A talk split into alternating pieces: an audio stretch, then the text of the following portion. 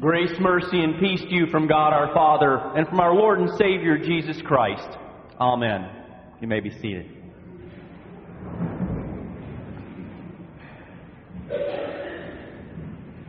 There's always a bit of danger in using a movie as a sermon illustration because it's entirely possible that only a few people in the congregation may have seen it. Nevertheless, I think most of you are familiar enough with the plot concept that it's not a real huge risk. And even if you haven't seen this particular movie, you may have seen others based on the same theme or read the novel on which it was based. This morning, we're going to be contemplating the baptism of our Lord. And an important aspect of that event is that it continues the process of what's known as the Great Exchange.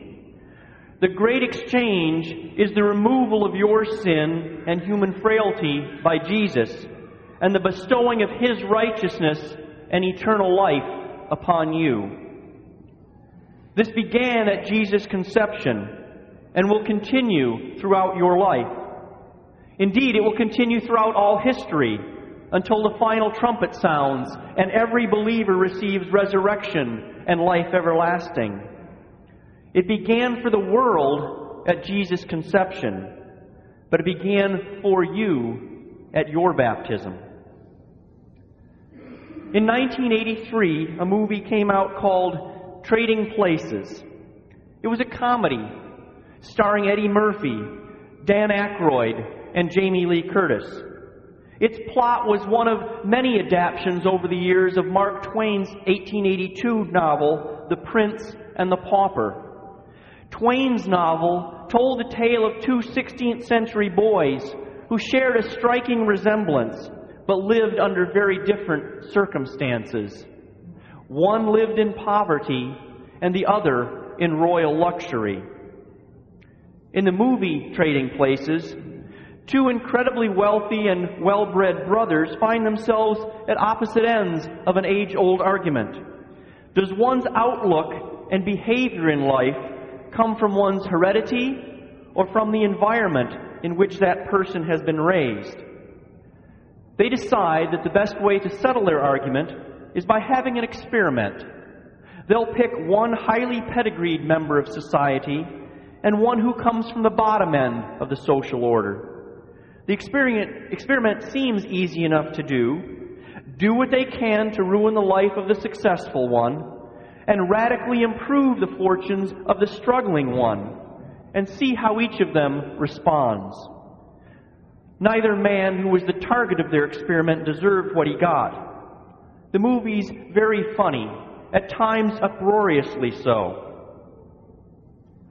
Exchanging places is something about which many people have fantasies. Some of you probably do, even.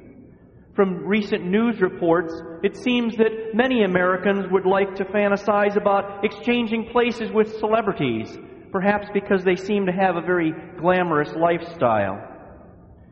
Others fantasize about being very wealthy and having the things that money can buy. But no one that I've ever known fantasizes about exchanging the good things in life for poverty and wants to live the life of a poor servant. But that's exactly what Jesus does in his earthly ministry. Today we celebrate the baptism of our Lord, but it is one of the least understood events of Jesus' ministry. Just what was it, and what does it all mean? The word ministry really means service, but who is serving whom? It seems that a good, pe- a good many people fail to understand that the baptism of our Lord is the beginning of his official public ministry to the world. They don't comprehend that Jesus is submitting himself to something that he really doesn't need.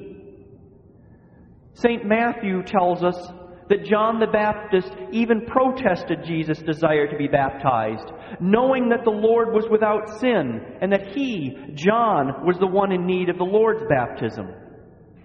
Earlier in the same chapter, Matthew tells us that John was in the wilderness preaching repentance and prophesying the nearness of the kingdom of God.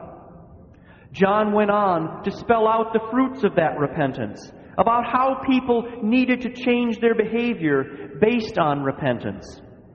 Finally, Jesus comes along for baptism. And in spite of John's protest, Jesus was baptized along with all the sinners. By the way, all of the ancient works of art that portray the baptism of Jesus show Jesus and John standing in the Jordan with John pouring water over Jesus' head. There is no historical evidence to suggest that Jesus or any other baptismal candidates were fully immersed in the water, in spite of the usual meanings of this Greek word and the protests of some of our fellow Christians. But of course, it's not the mode of baptism that's important, nor is it the amount of water or even the source of the water. Only the command and the Word of God matters. The larger question we may have here is this Why did John baptize Jesus, even though Jesus did not need to repent, even though Jesus had no sins? What it shows is this that Jesus was now declaring himself to be in solidarity with all of us sinners. Just as Jesus became a true man in his incarnation, so he now takes upon himself the sins of the world. Jesus becomes the greatest sinner in the world. It isn't because he had any sin of his own, but because he was fulfilling his God given role as the Lamb of God. In St. John's Gospel account, we hear this clearly proclaimed as John the Baptizer points to Jesus and says, Not once, but twice, Behold, the Lamb of God who takes away the sin of the world. To understand this whole scene, we must know something of the Old Testament and the great day of atonement as recorded in Leviticus 16.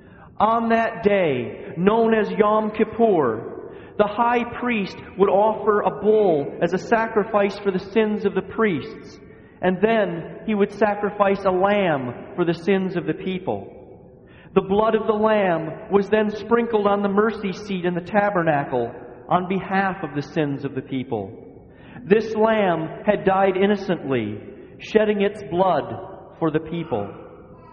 Then another animal was brought forward and the priest laid his hands on its head, confessing over it all of the sins of the people. The sins of the people were in this way transferred to this animal. They were put on its head, as it were. This animal was known as the scapegoat. And you all know what that is, right? A scapegoat is an innocent person who gets blamed for the wrongs of another. Jesus was your scapegoat. The scapegoat was then sent out into the wilderness, carrying away the sins of the people. And out in that wilderness, wild animals would attack and kill the scapegoat, the sins dying with it. An exchange took place on Yom Kippur. The sins of the people were put on the lambs, and the innocence of the lambs was transferred to the people. All of this was prophetic of what Jesus would do in his ministry. Listen to a hymn describe it. In a great Christmas hymn by Nicholas Herman, let us all praise let us all together praise our God. It goes like this. He undertakes a great exchange, puts on our human frame, and in return gives us his realm, his glory, and his name. He is a servant, I a Lord. How great a mystery! How strong the tender Christ child's love! no truer friend than he. In another well known hymn, Oh, for a thousand tongues to sing, it's described like this See all your sins on Jesus laid, the Lamb of God was slain. His soul was once an offering made for every soul of man. Non Christians, new Christians, and sometimes even veteran Christians often struggle with the idea of this great exchange. And yet, it is the very heart of the Christian faith, and it is the very heart of holy baptism. One historical description of the great exchange reads as follows Then comes the Lamb of God our high priest and advocate, with the blood that speaks better things than the blood of Abel. On behalf of the miserable, lost, and condemned criminal, he urges his suffering and death in our place, his perfect merit and victory over all our enemies. What an advocacy! The poor sinner near to death embraces his feet in fullest trust and in full penitence and sorrow. Then comes a voice from the Holy of Holies Tear down the indictment. The guilty man is acquitted for Jesus' sake from all guilt and punishment. He is justified, and without price, the righteousness of Christ is accounted his. Where does all this take place? God always acts concretely. He puts His forgiveness where sinners can find it and He directs us to it. He directs us to holy baptism, first of all. Jesus was baptized into all of our wretchedness and unhappiness.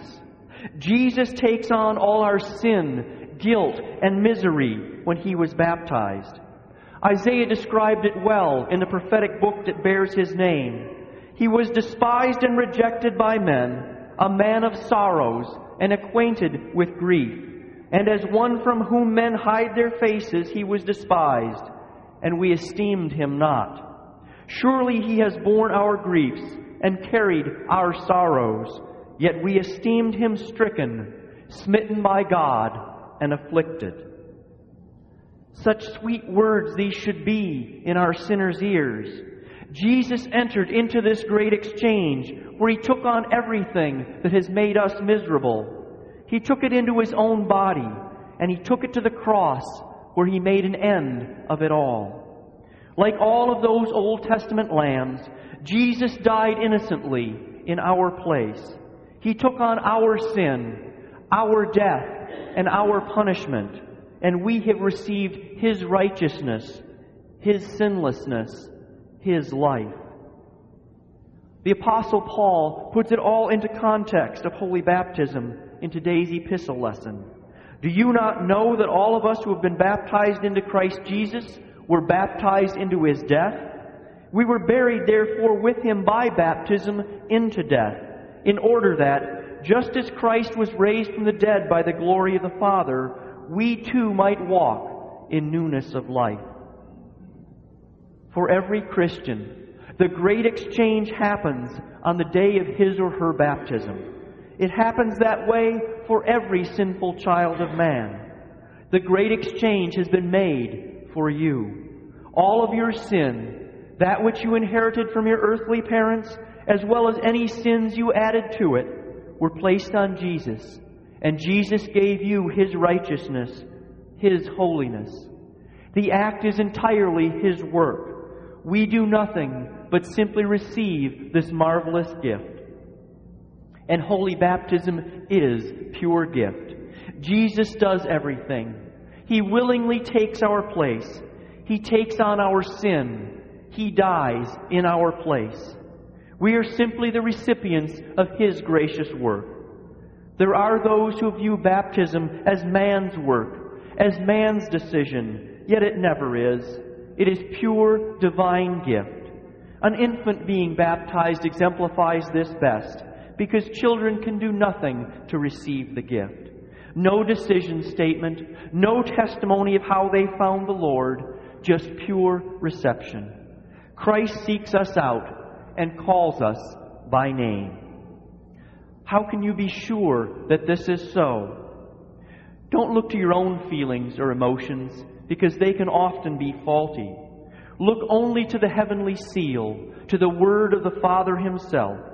When the confirmation of Jesus' ministry came with the Holy Spirit descending on him like a dove, there was also the Father's own voice You are my beloved Son. With you I am well pleased. If the Father is pleased with the Son, Jesus, then he is pleased also with you, because you have been baptized into Christ's death and resurrection. God the Father approves this great exchange that his Son has made for you. God appeared at Jesus' baptism, and he appears at every proper Christian baptism. Listen to what Luther wrote of this. Indeed, if I had the matter under my control, I would not want God to speak to me from heaven or to appear to me. But this I would want, and my daily prayers are directed to this end, that I might have the proper respect and true appreciation for the gift of baptism, that I have been baptized, and that I see and hear brothers who have the grace and the gift of the Holy Spirit, and are able to comfort and encourage with the word, to admonish, warn, and teach. For what better and more profitable appearance of God do you want than this? And Luther again. Even though God does not appear to us in extraordinary form, as he did to Abraham, yet his usual and most friendly and most intimate appearance is this that he presents himself to us in his word, in the use of the keys, in baptism, and in the Lord's Supper. Here again, today, God speaks directly to us in word and in sacrament. Here, the great exchange takes place. Here, the great exchange continues for you in the hearing of God's word and in the receiving of Christ's body and blood. He is so rich in grace and in mercy that we simply cannot fathom it all. So today, the church celebrates the baptism of our Lord because you hear once again the great good news that the great exchange begins and it continues for you. In the name of the Father, and of the Son, and of the Holy Spirit. Amen.